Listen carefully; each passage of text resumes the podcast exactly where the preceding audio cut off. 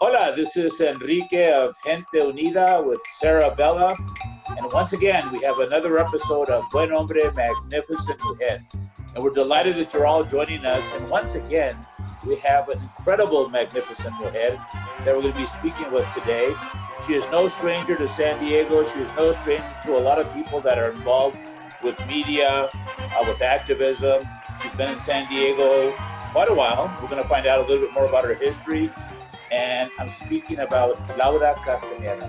Laura, welcome to Buen Hombre, Magnificent Mujer. Thank you for having me. It's great to see you. Good to see you again. And at the very beginning of our podcast, Laura, I always like the person to uh, introduce themselves. I know that you've been in front of the camera, behind the camera. You've been a teacher, you've been an activist, you've been involved with the Latino Film Festival. You're a big advocate about uh, women's rights and diversity in the media. But if I, if somebody asks you, like I'm asking you now, who is Laura Castañeda? What would you say? So tell us a little bit about yourself, where you're from, a little bit about your background. I'm just a kid from the barrio. That's who I am, and I'm proud right. of it. I was born and raised in Chicago, inner city, which I'm very, very proud of. And, uh, you know, I, I, tell people my family, you know, it, I've always had this diverse everything, my diverse life. We were one of the first uh, Latino families, Mexican American families to move into the neighborhood that I grew up in Chicago, um, Logan Square, which is on the northwest side, about 20 minutes from Wrigley Field. And, you know, yeah, absolutely. And as the years, you know, rolled on, uh, the neighborhood started to change and it became uh, predominantly Puerto Rican.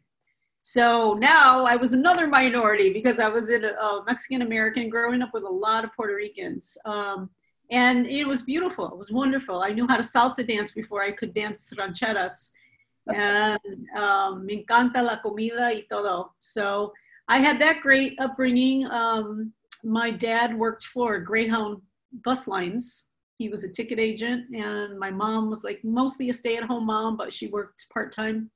So, you know, having that background, and uh, then I went to a high school that was about 75% Latino, and from there I ended up going downstate to uh, the University of Illinois, Urbana-Champaign, which was 1% Latino, including graduate students.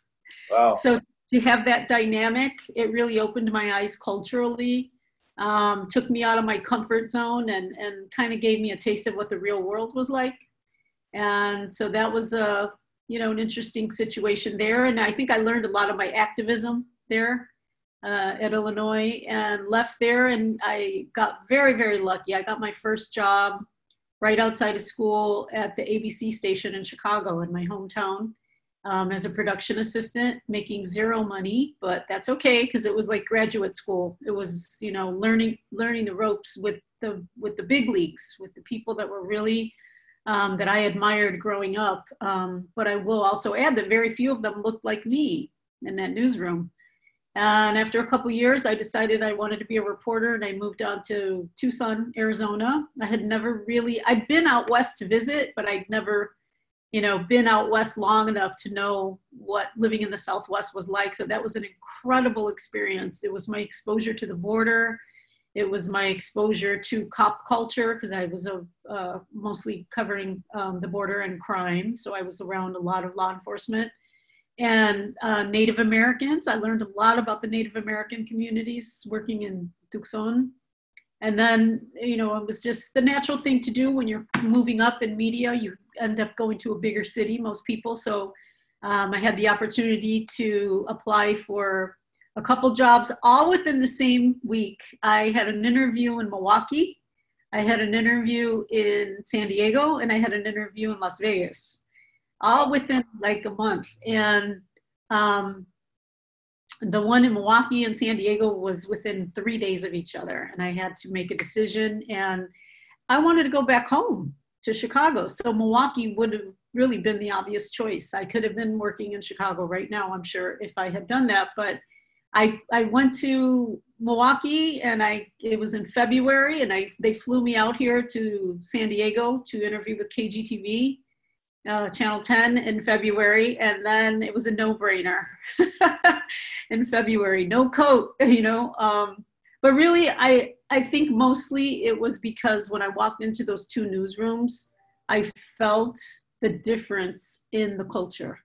And here in, in San Diego, everybody was really friendly. Everybody was happy. I saw people with smiles on their faces and I didn't see that in Milwaukee. And, I, and that's really what convinced me to come out here and try my hand. I thought I'd stay for two, you know, three years, which is a usual TV contract.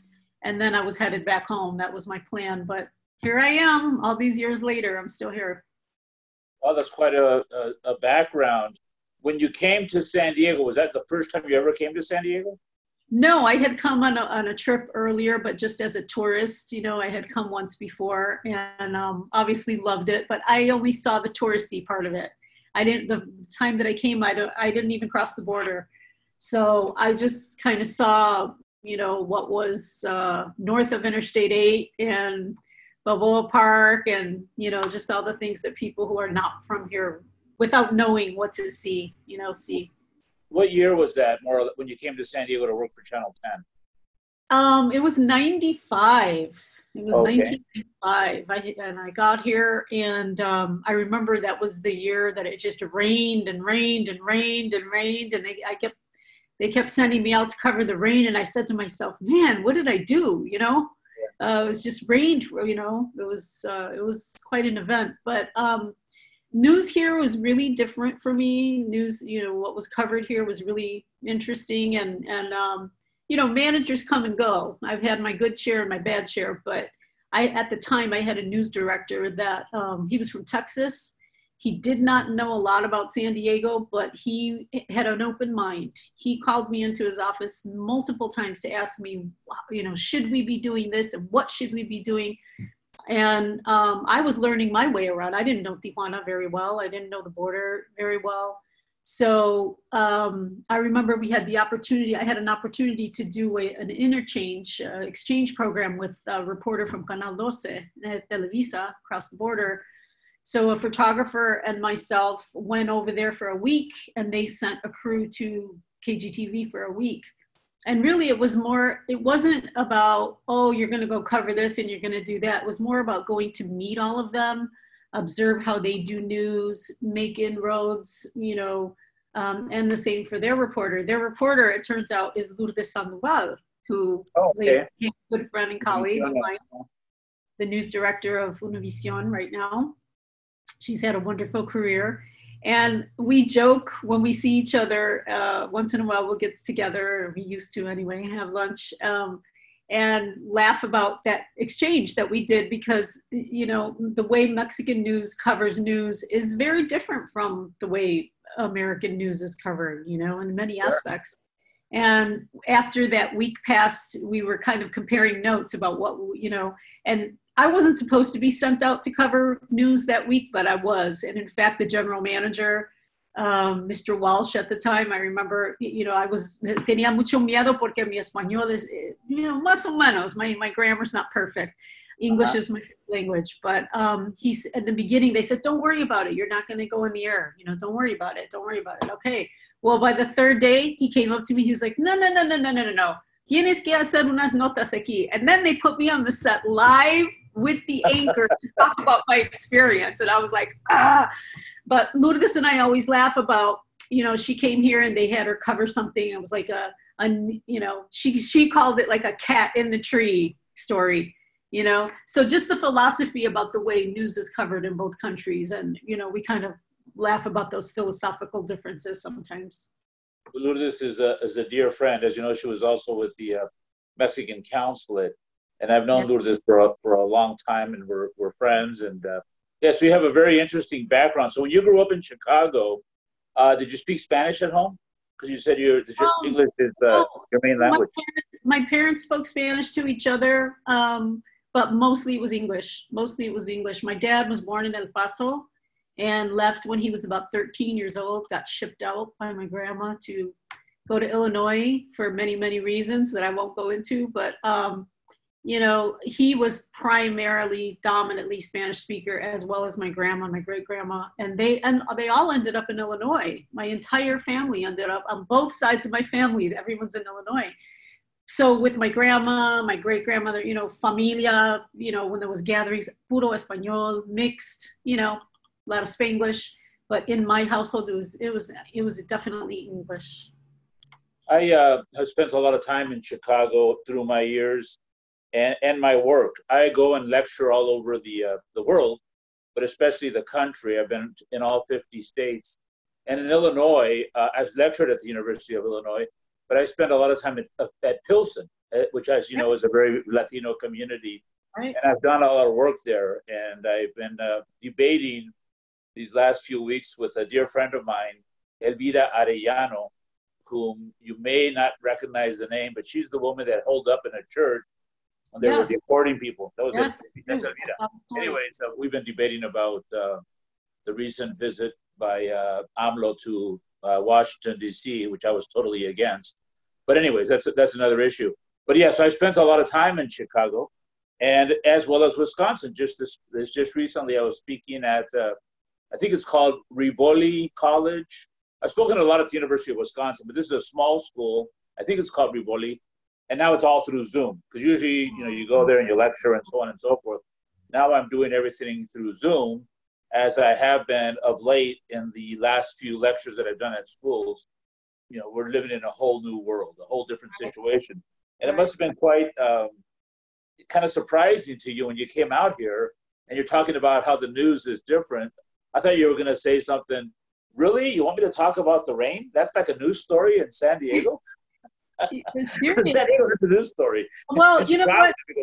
Well, no, weather is big in, in Illinois because of the seasons. I mean, we've had so many snowstorms, and you know, there's a power outage in the summertime, and then all of a sudden you have a lot of dangerous situation. We don't have wildfires like you know, like there are here, but weather weather can be huge there too. You know, just depending, but majority of the news is not good and majority of the news is um, you know there's a lot of a lot more crime and the other thing is um, politics. Boy, Chicago politics. There is, you know, no other city that has the politics like Chicago. So I grew up with that, and my dad um, may not have been formally educated, but he is extremely well read. I mean, my dad can have a conversation with a lot of people, and he, for coming from the barrio where that man came from, um, he spent uh, time working at the DNC. He's uh, he's been a union organizer his entire life. So, you know, very well educated, uh, very well read, and I learned a lot from him watching and listening. You know, he was a good teacher. And speaking about being a good teacher, apparently you taught one of your pupils, one of your star pupils, is Sarah Bella. Yes, give, us some secrets, some secrets about her, that the world will know some of the secrets. She was driven but I remember it's funny, you know, you have all these students for so many years, but you remember certain things about them. And what I remember about Sarah, she was driven. I believe she had a child, a daughter, if I'm not mistaken, who must be very big now. Um, but she didn't never use that as an excuse. Boy, she she was driven. She she was wanted to be a storyteller, and I remember I don't remember exactly the stories that she put together, but I know that I just remember her being so driven. Uh, yeah. She, she is, she's very driven and she has a lovely daughter, daughter named Lily, uh, who's a teenager. And uh, so, yeah, so it's great. It's great how it's a small world. And maybe there's somebody else, you know, because you said you went from Chicago and then you were in Tucson. One of my dearest friends is in Tucson and covering the border, you might, I'm sure you met her, Isabel Garcia. Of course. She's a yeah. legend. She's an icon. I say that the two strongest advocates for the border anywhere in the United States were Roberto Martinez here in San Diego, rest in peace, and yes. Isabel Garcia in, in yes. Tucson. What, what do you remember about Isabel? That she was very outspoken, that she, you know, anything that happened, you didn't have to go looking for the other side of the story or the soundbite. She was out there. They were having press conferences. They did not stay silent. You know, that's how you know the true barrio warriors, you know, the people that look out for the voiceless is that they don't hesitate to speak out. They are marching, they are speaking. You did the same thing here for many, many years with, the, you know, all of the, and you still do, for all the advocacy and, you know issues that go on and and um, you know back in those days we didn't have cell phones we didn't right. have video cameras so you know when you're a reporter in a small newsroom like Tucson you know it's a smaller market you're going based on phone calls and tips and you know information that people give you and then you got to dig for it. It's not like now you know re, uh, reporters have a lot more resources in their hands to to dig up information when they get when they hear information like that.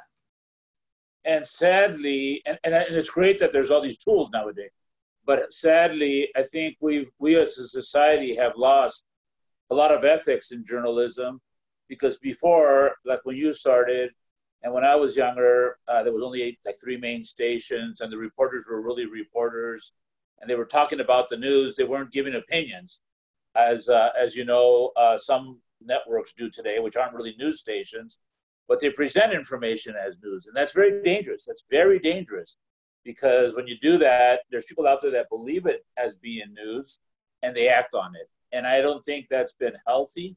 Uh, I think it's very dangerous and I think it's very important to be like your dad, where he's well learned and he, you know, he, he wants to find out what really is going on. He's not going to just have one network on, whether it's on the left or the right, and just believe that. You know, it's important that we know the truth, that we know what's really going on, and we make up our mind. And one of the things that I'm very passionate about, as you are, and I saw your recent article in the San Diego Union Tribune, and uh, we want to learn more about what you're doing there, is about diversity in the newsroom right around 1995 um, I went to the San Diego Union Tribune and I was very upset about their extremely right wing leaning politics in those days. And I, I kind of called a meeting together with some of the leading activists of that time around 1995. And an icon from that used to be at the Union Tribune that was a consultant was like the head guy there, Herb Klein. So Mr. Klein and, and, and uh, Mrs. Copley. I mean, we had the heavy hitters there at that table. Mm-hmm. We talked about the need for like a Spanish language paper with the Union Tribune, and Roberto Martinez was there. I was there, and so forth. And we st- we started saying how important it was to make changes. How important it was to make changes, and some changes took place. Some changes took place, and that applies across the board, not just with the the San Diego Union Tribune, but of course that's the big dog. As far as print media, that's the big dog, and uh, so so when so why don't you tell us a little bit about your before we get to the Union Tribune, your career being involved in the film festival, teaching, and so forth. How did all that develop? First, you came to Channel Ten, and you yeah. had your job, but you started yeah. doing a lot of other things. Well, you know what? Um, contracts usually roll on a three-year. There, most television contracts were for reporters back in that that era were three years, right? So, I had a good stint at 10. I was happy. Um, but I was also the president of the California Chicano News Media Association, which kind of ties into you know exactly what you're talking about, the advocacy. And you know, when you're a journalist, you have to be careful um, to advocate for only certain things because once you you know kind of start tipping the scale too much, then how are how can you not be biased when you're covering stories, right? So that was always, um, you know, a legitimate concern about not um, putting bumper stickers on your car, for instance, or things like that. So I, you know, I was an advocate for journalism. Of course, I was going to be an advocate for journalism for some of the same exact things you're talking about: diversity, retention, you know, making sure that the community is covered correctly, et cetera, et cetera. So at the time, I'll try to keep the story short because I don't want to, you know, dominate the time with it. But long story short, I remember there was a uh, a radio guy by the name of Hank Bauer who was on KFMB radio, and he went on the airwaves and was slamming my colleague at Channel 10 at the time, Sal Rivera. Uh, Sal was a reporter, just like me, um, great reporter, really nice guy. You know, did a great job and I don't know where it came from. Like Hank just started spilling out, you know, really negative comments about Sal, saying that he had an accent so, so thick you couldn't understand what he was saying, that he only had his job because of affirmative action, you know, kind of things like that. So when that came to my attention as president of CCNMA, I wrote a letter to him um, and his bosses, but it wasn't on Channel 10 letterhead. It was on the California Chicano News Media Association letterhead as president of the San Diego chapter. And my um, by this time, I had a new boss at Channel 10. The management had flipped over, And the news director that I had at the time was Don Wells, and he didn't like that. He didn't like that I had written a letter. He, you know, there was a big, big flap over it. And um, so when my contract was coming up for renewal, and you know you can call it whatever you want to but i see that those two situations were probably connected. So me being an advocate didn't sit so well with him. My contract wasn't renewed and they just told me you know you can you can leave. So i did and i wasn't sure what i was going to do yet so i ended up sticking around san diego and went over to work with a fabulous team at channel 4 um, dennis morgino had put together a group of reporters to put a show together called San Diego Insider. Yes. And I, I remember I, I, did a story on, on, Border Angels and you. I had interviewed you when I was working on that show. It was a fabulous uh-huh. show. Did some amazing work there. Um, unfortunately, we didn't have the social media presence going on, so a lot of people didn't watch the show. They didn't know about the show. You know, um, it was only on cable. So I spent about three years there, and then um, you know things just happen. Life unrolls life happens. And i wasn't sure what i was going to do next. And the opportunity came up to teach a class at city college a news yeah. writing class. And so i thought it would be fun. I thought it'd be great. And um, i started teaching that one class. And you know the, the people that were there the staples the foundation the the department leaders that had been there for 25 or more years um, there was an opening someone was going to retire and they kept encouraging me to apply for it. Did i did not see myself as a teacher. That was not what i set out to do in life but things just happened. I applied for the job i got it and i loved being a teacher. I loved mentoring. I loved nurturing. I loved watching people like sarah you know who had that fire in her gut and wanted to learn how to be a storyteller or do certain things and then you see them a couple semesters later and they're just knocking it out of the ballpark. I was able to kind of instill in them a lot of my principles and values about journalism and making sure that you seek those stories out cover all communities you know a lot of things that i don't think they probably got from other professors in universities really honestly. And the program was great loved it for many many years. I taught for 15 years. And then i'm sorry to say i just years at city college 15, 15 years at wow. City College. Wow, unbelievable. The years just flew by, and yeah, then I didn't know that was that long. And then I, I had I got married and I had a family of my own. So teaching was great for that too, because when you're a journalist, like you go to work in the morning and you don't know when the day's going to end, you know. So I was very blessed, very happy there for many many years, and then, you know, honestly, management changed and we had a dean there that I you know, the nicest thing I can say about the dean that we had was nothing. She did not support the students. She did not support our department. Uh, she ended up uh, leaving City College under very questionable terms, being walked off campus by the campus police and human resources. I'll just leave it at that. Um, and there, there was a lot of corruption going on in the department and otherwise. Um, so I just felt it was time for me to move on. So I retired and I'd been yearning again to get back into the you know journalism full time. A little hesitant because of kids, but they're older now and they don't want to hang out with me anymore. So I decided um, when I saw this position open up as community opinion editor on the editorial board that I would apply for the position. So that's how I ended up coming back to industry. Boy, are we glad that you're there uh, because you have such a great uh, reputation. You have such a diverse background in the things that you've done. And I could definitely relate to having upper management uh, all of a sudden not agree with some of the things that you're doing. And the next thing you know, you're no longer yeah. there. Uh, right. you know, I had a situation when I was the vice president of Latino and diversity marketing for the San Diego Padres. I had my guardian angel, who was my boss, Larry Lucchino. He was fantastic.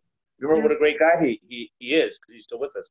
Um, well, as soon as he left in 2001, um, the next very the next month I was no longer there because right. I was given a choice: Border Angels or the Padres. And I said, "What kind of a choice is that?" Yeah, baseball is nice and everything, but it's just a game. Border Angels and doing the human rights work, that's what it's all about. You're you're literally saving lives. Mm-hmm. So I went from maybe one of the happiest times of my life. I was going to get married, Stephanie and I, and all that, to um, all of a sudden I'm out in the street. But I'll never regret it. Like you, I stood up for my principles and landed on my feet. And that's when I started the radio show. Morones por la tarde. First, it was just one in Spanish. And then later, I told the owner of the radio station, who happens to be the governor of Baja California now, Jaime Bonilla, I said, you know, I'd like to have an English language show too, because he owns several stations. So I also had an English language show, and I brought in a co-host, Ralph Inzunza, and the show was called On the Record with Enrique and Ralph. I remember that. And, yeah. Yeah, and it was great because I was talking all the time, and and and you know how it is when you're a reporter. I wasn't really a reporter; I was the host of a show. But it's like you could just walk up to anybody and start asking them stuff. And I thought, well, that's you know, I could just walk up to. Like I remember one time I was at an event. There was John McCain. So I walk up to him and I go, "Yeah, I'm with uh, on the record with Enrique and Ralph San Diego. I'd like to ask you a few questions." Well, if you don't have that position, you can still try to ask somebody like questions like that, but they'll be going, "Yeah, really?" But now you have a microphone in their face, and uh, it was a wonderful experience. And I remember Jaime told me something when he offered me the position. He said, "You're going to fall in love with radio." And I thought, I don't think so. I go, I've, I've done every radio show in the world, but as a guest, as a host is totally different. And I did. I did fall in love with radio, and that's why I've had these podcasts and so forth. So that's a fantastic career that you've had, and and we're glad that you're back. And with the San Diego Union Tribune, one of the things that happened, and I shared this with you in a recent communication, when they were selling the newspaper, and Platinum Group was the group that was selling it. Uh, one of the first things that the guy in charge did, uh, Jeff Light, whom I didn't know, was he got rid of three of the more prominent Latino journalists there. Uh, Ruben Navarrette, you know, Mexican background, Leslie Berenstein, Cuban, and Lionel Sanchez, a Peruvian.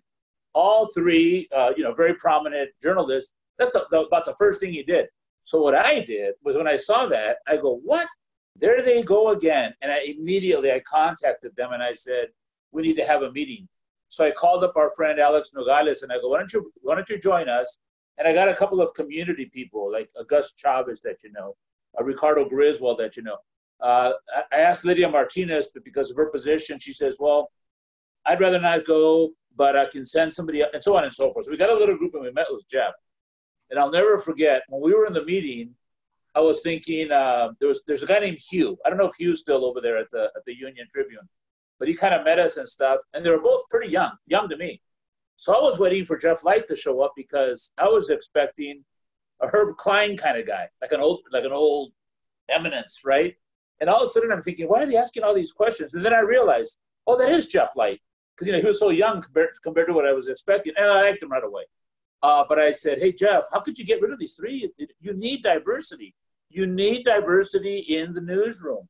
And it's unbelievable that one of the first things you did after you came from Orange County, you probably know his, dad's a newspaper guy from Buffalo, and he, you get rid of these guys. And I go, I, I can't believe it. So we had we started having meetings, regular meetings, and I said we need to have a Latino advisory group, a community advisory group, and we formed it. We ended up forming it, and, and changes began to happen. One of the things that I asked them for was you need to have uh, Latinas and Latinos and people of color in senior positions because otherwise you're blind. You're blind about the decisions that take place. I'm preaching to the choir because I know that, that you believe the same thing. And he goes, Oh, we have a lot of diversity. So he called in the HR person and they brought in uh, all these uh, facts and figures about their, their the way they were made up. And he goes, Yeah, see, look, we have all this diversity. And I go, Jeff, all those managers you have on that chart, I bet you they're managers in the warehouse, they're managers in distribution, there's the drivers. That's exactly what it was. I go, but the decision makers, there's no decision makers. So, so we started that movement and so forth. And I'm glad that you're there because uh, they're moving in that right direction. But that's universal, not just with media. That is universal with baseball. I used to always bring that up as well. How come you don't have women in senior positions or, or people of color? Mm-hmm. And then one of the other things I asked Jeff was I said, there's something that you cannot continue to do. The Union Tribune cannot continue to say illegal immigrant or illegal alien. And he said, I don't have the power to change. He agreed with me. But as soon as Manchester bought it, the very day, the very day that Doug Manchester bought the paper, I happened to come out on the front cover of the paper because there was an article about uh, the work that we were doing out in the desert, and my picture was there. So I had a meeting with John Lynch, and John Lynch's ma- uh, office was right next to Doug Manchester's. And as we came out, as, as I met with John Lynch, I go, you, got, you can't use that term. He wrote a memo that day to say we'll no longer use the term illegal alien or illegal immigrant. And now it's unauthorized. And I have that document here in my place. Anyways, it's so important to be vigilant and to stay on top of it. Because after that, I went and met with KPBS and NBC and CBS. And whenever I see somebody say it, illegal immigrant, I contact the news director right away. And I'll say, hey, NBC, we have a deal. Okay, I'll mm-hmm. talk to them. But to have somebody in, in the inside like you is so important because you're there. You're there with the community voices and all of these people. So the, I know Jeff is a really good guy, and, and, and the people that I've seen that you brought in, you have a good array of people, a good array of people on, on these issues. So how's that going, the community voices? Because I love the uh, article that you wrote about diversity in the newsroom. How, how do you see that going? Well, you know what? I got to tell you, Enrique, I um, am somebody that has been outspoken about this issue, just as I said, for wow. many, many years. And I don't know a lot about the history of the UT as much as you do because you've had meetings with a lot of the people that were there and prior owners. But I will tell you this if I didn't believe in where they're going, I would have never applied for this position because you know when they were in mission valley and they were owned by you know two other owners let's just back up two other owners maybe i don't think i would have applied for this position because i don't think it would have been the right place for me. But um, i do see that they have this community advisory board and i'm glad to know that you're you're the one that helped launch it. I think it's a wonderful idea for every media outlet to have a community advisory board we've had issues come up that we will bring to their attention and just get some feedback, you know? Mm-hmm.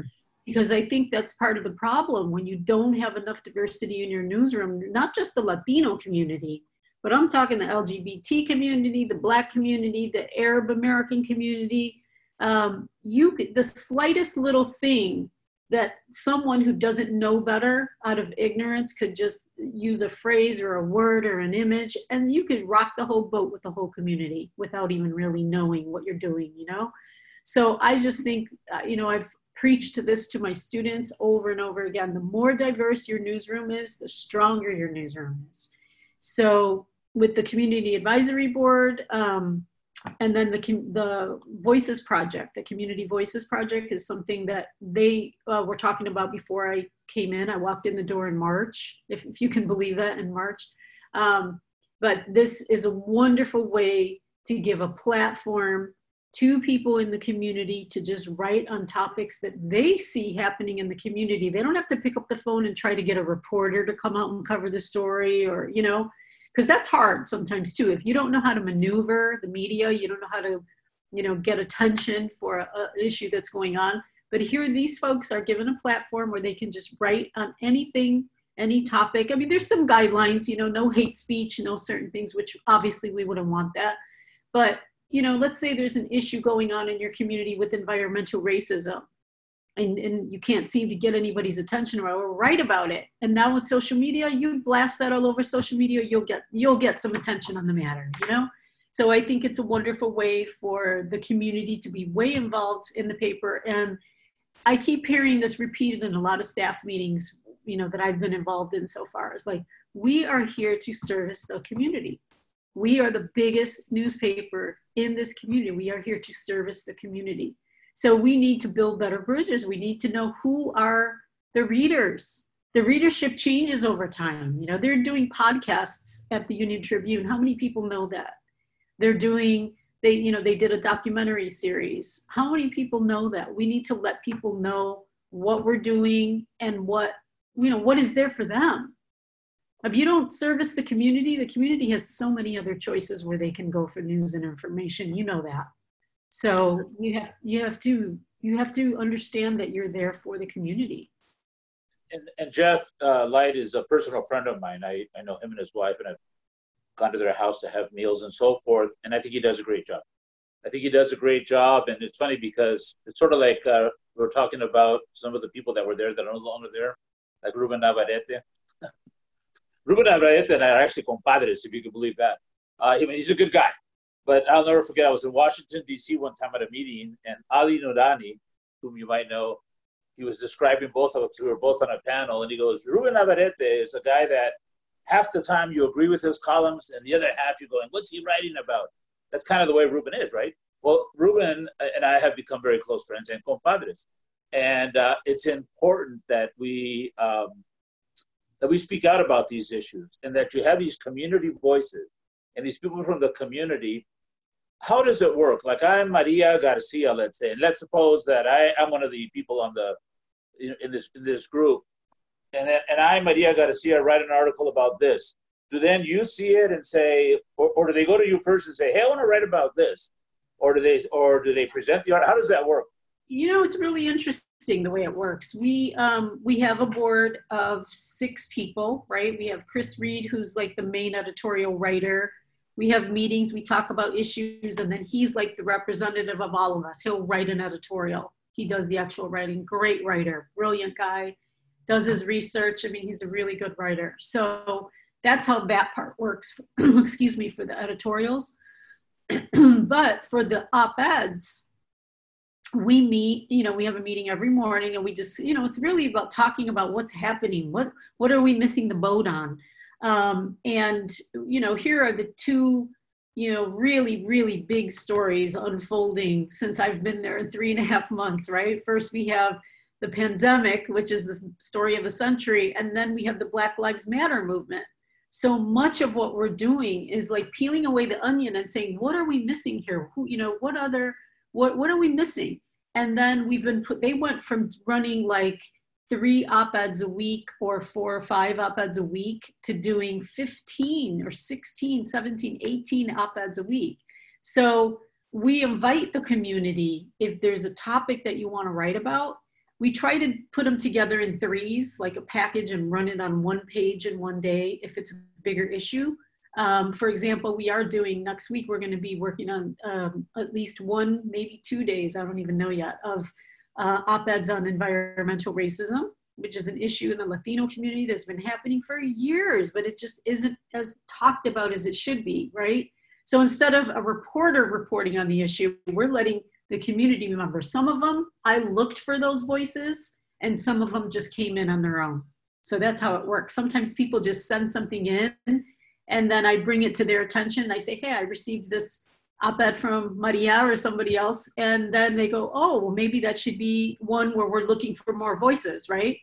Um, and sometimes it doesn't work out that way. Sometimes it's just a standalone where you just know you want to run that one piece. We don't necessarily look for other people to weigh in on that same topic but they're great topics. I mean people people in san diego never run out of things that they want to talk about at least since i've been, been there in the very short time that i've been there well we have the unique situation that we're in a region which includes two countries two big border cities sure. and there's so much going on one of the uh, issues that came up, and it's funny because I'll copy Jeff on a lot of the emails I send in, and it's very sensitive because I'm, I'm involved in a couple of other uh, committees that you might not know. I was recently appointed to the Human Relations Committee uh, by the supervisors here in San Diego, so I'm active with that. And then there's another coalition that I invited Jeff actually to join, and he did join, and it's the uh, San Diego. They call it the Hate Coalition, but we're going to change the name to the Anti-Hate Coalition Mm-hmm. So we do mm-hmm. we have law enforcement and we have organizations involved,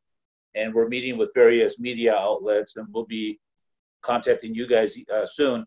And we're meeting and talking to them about various issues. And one of them that was brought to my attention because I mentioned the fact that the other day I, I saw you know Chris Reed and also Bryce Miller at the UT. They both wrote columns, and I immediately contacted them and I said, "Hey, wait a minute. Uh, how come when you wrote that incident, you're talking about African Americans, you said you were talking about the George Floyd incident, and they said an unarmed black man. And I go, this issue is not about unarmed black men. This issue is about black men. Why did you have to put unarmed? And you know they got defensive. The same thing happened with Neil Morgan long ago, and he had said an ethical Mexican businessman. I go, Neil, because Neil is very friendly with Mexico. You know, rest in peace, Neil. Mm-hmm. And he, the next day, he, he, he said, I apologize. I go, you should have just put Mexican businessman. So I was having this conversation with this anti-hate coalition because we're visiting radio stations, And one of my friends from the Arab community said, and I had never thought about it because I always think about it like when the unarmed black man or, or ethical business. He said, the Good Samaritan. And I go, till this point, I had never thought of that. Because the Bible story, why don't you just say Samaritan? they say mm-hmm. good. We all we're all used to hearing the Good Samaritan, and I go, you know, that's true until somebody pointed it out. I think it's important that you do point those things out, that everybody yeah. points things out. And you know what? Not not only the negative, but the positive. I used to tell people that when I worked at Channel 10. I remember that because most of the time you hear from the community when it's something that they don't like. Amen. But I used to tell people if you like something that you see, like, wow, you guys actually did a, gr- a good story in our community, let them know, let the managers yes. know, you know what, we want to see more of that.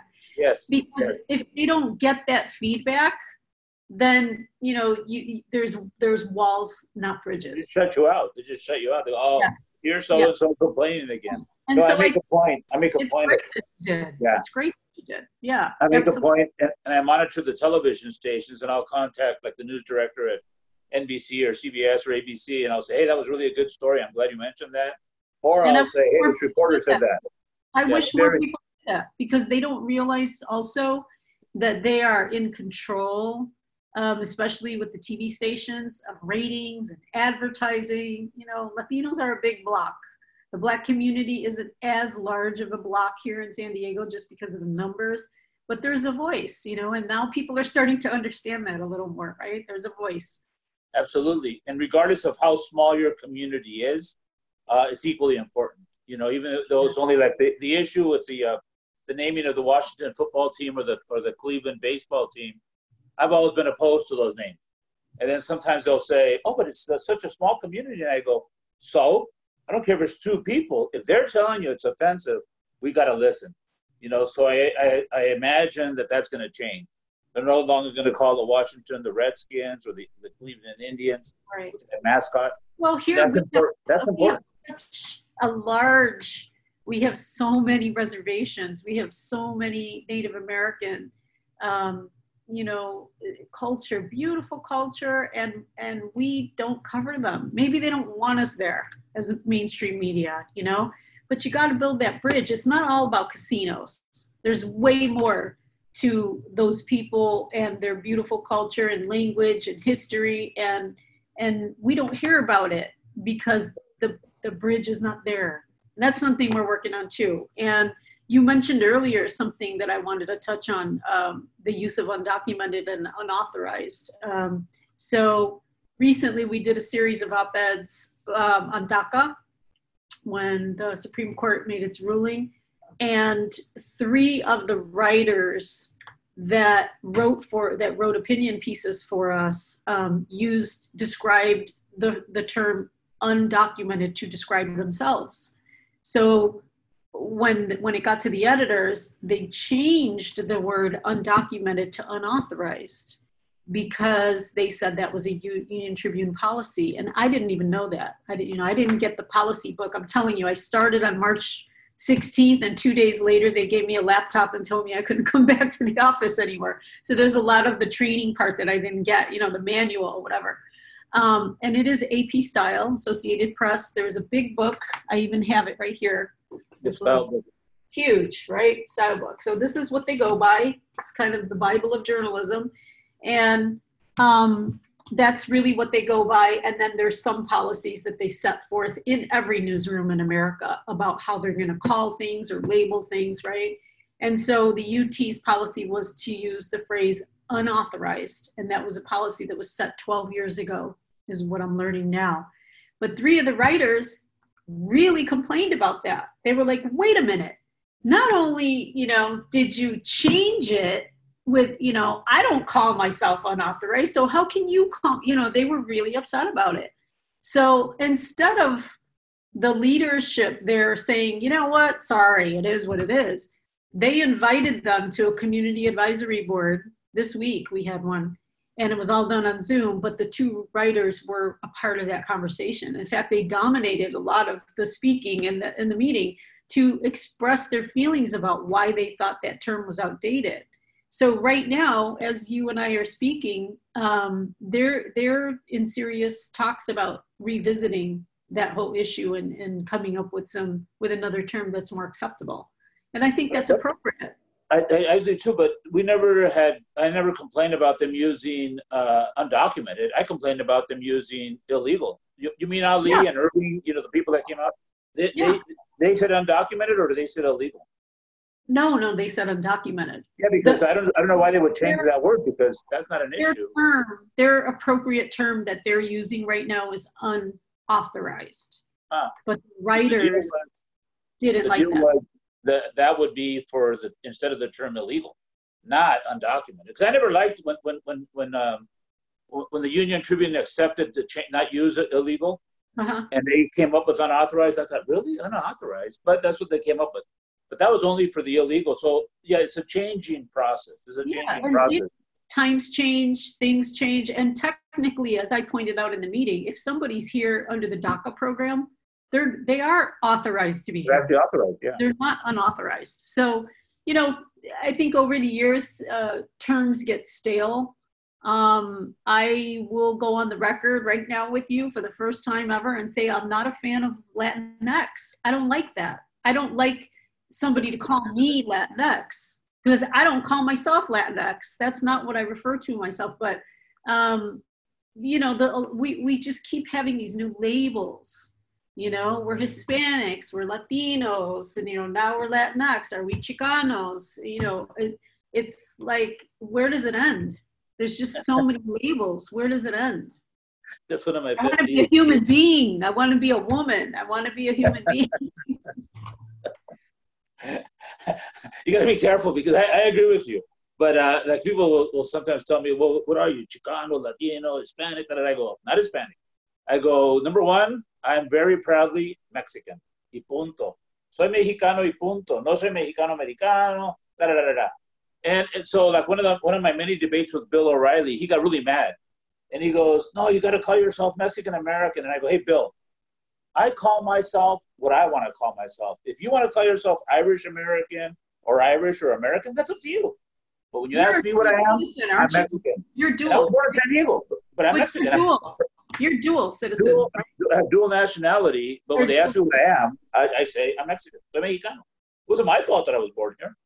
I'm not against the United States, but I'm just proud of my roots, right? and, and so, you know just it's it's also what you have in your heart i really yeah. do believe that you know um, i'm not boricua by blood but i grew up with boricuas and you know it's in my heart it's in my soul uh, a lot of a lot of uh, my black brothers and sisters too. A lot of my teachers were black and jewish growing up and i learned a lot from them. So I, i'm black in my heart i'm a little jewish in my heart. You know i have it's it's what's inside of you you know? Um, right.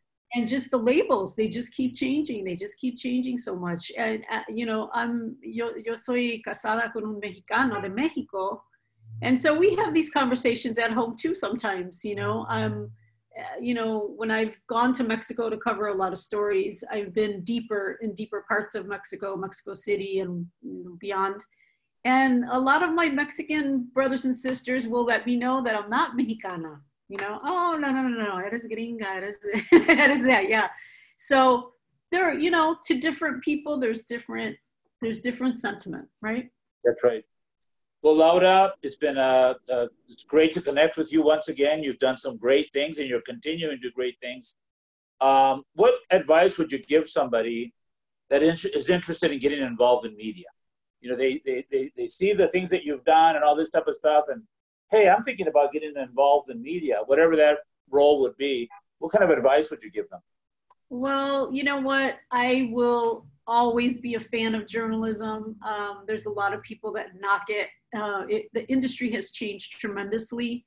So I will say to anybody that wants to do it, be ready and willing to move because you you're not it's very rare that you're going to end up doing journalism in your hometown where, with all your family and friends surrounding you. It's not impossible, but it's just unlikely. Um, but mo- you know, the principles remain. Like learn your skills, use your language skills for those of you that have them. But the principles remain. Like know your facts. Don't put out false information you know don't allow somebody to tag you as a fake news person you know have your facts and your ducks in a row and find great stories there's so many wonderful stories to tell out there so you know let it let us multiply let us multiply and and just try to um, be great storytellers and and speak your truth and look for both sides of the story and learn how to shoot and edit those are so so important nowadays you can't just be a TV journalist or a radio journalist or a print journalist. You have to know how to do everything if you want to be a you know be a good journalist and get a job in this industry. But it's not impossible, and I'm always always willing to give advice and mentor young people. Always. And how about the part? Because I've had people ask me, uh, you know, that question about being a journalist. How about the part? A lot of times, the person that wants to be a journalist wants to be uh, in front of the camera. They want to be a reporter and I tell them, well, that's nice, and hopefully you'll be able to do that, but you might have to start elsewhere, you know, like in the cutting room or assistant producer. How about that part? Because I think a lot of times people, like my nephew, for example, he would always say he wants to be in the movies, and I go, that's fantastic. I go, but you might have to start here. Not everybody gets to be in front of the camera just like that. And actually, he did work with Lourdes Sandoval at Univision. But but uh, but but uh, but what, what advice about you want to be a journalist, but you got to kind of pay the price. You know, you might have to be working on this part or that part. In, in when I was when I was in Chicago in my twenties, a uh, white male news director pulled me aside when I when he found out that I wanted to be a reporter, and his name was Tom Dolan, and he pulled me aside and he said, "Why do you want to be a reporter?" he said, go into management. There's no Latinas. There's not enough Latinas in management. Go that route, you know, be a manager. And I was like, I want to be a manager. I want to be a reporter. You know, I was like, you know, just what you're saying right now. I want to be in front of the camera. I want to be a reporter. I want my name up there. And I went ahead and I went my route. But now, almost 30 years later, he had such a point. Do I regret that I didn't follow his advice?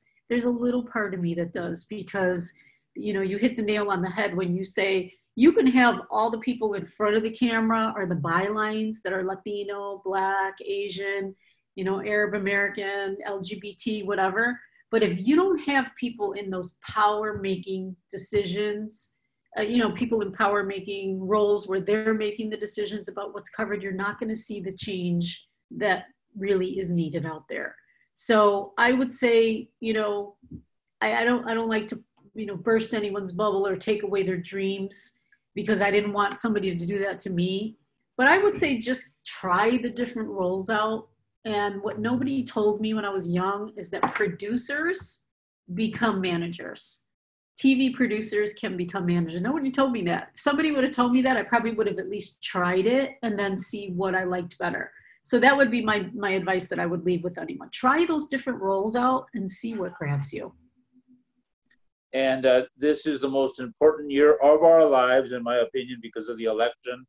So it's important that people pay attention to what's being said in the newsrooms what you're reading find out the truth.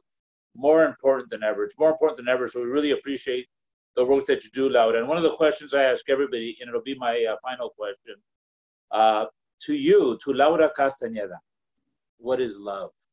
Mm, what is love? Familia. It's familia first. And um, I'm so blessed. I had a, a, biological child late in life. I was 43 when I had my son. He's 13. Uh, the light of my life. And uh, I ended up raising three beautiful, beautiful children from my husband's first marriage. Um, and it's a story for another time but they're beautiful children and they, i am blessed because be careful what you wish for. I wanted one child and i ended up with four. But you know what? They have fulfilled my life. You think when you have a career uh, especially in media i think that it's just everything. Your career is just everything and it's very important to me. My career is very important to me, but you don't really know what the full circle is until you have the love of your family, your own family, and a child. You know, really, it, it completes everything that I am. So, yeah, familia first. Familia first. I couldn't agree with you more. Uh, Laura Castañeda, muchísimas gracias. Thank you for your lifetime dedication to working with all of us, including all of us. And we're so glad that you came from Chicago to San Diego and that you play such an important role today as you have another position with the San Diego Union Tribune. Thank you. I'll do my best for the community. I always will. And it's so nice that I got to see Sarah kind of for two minutes, but I can see her name there on the screen. I'm always proud. Of, I'm always so proud of my students when I see what they're doing.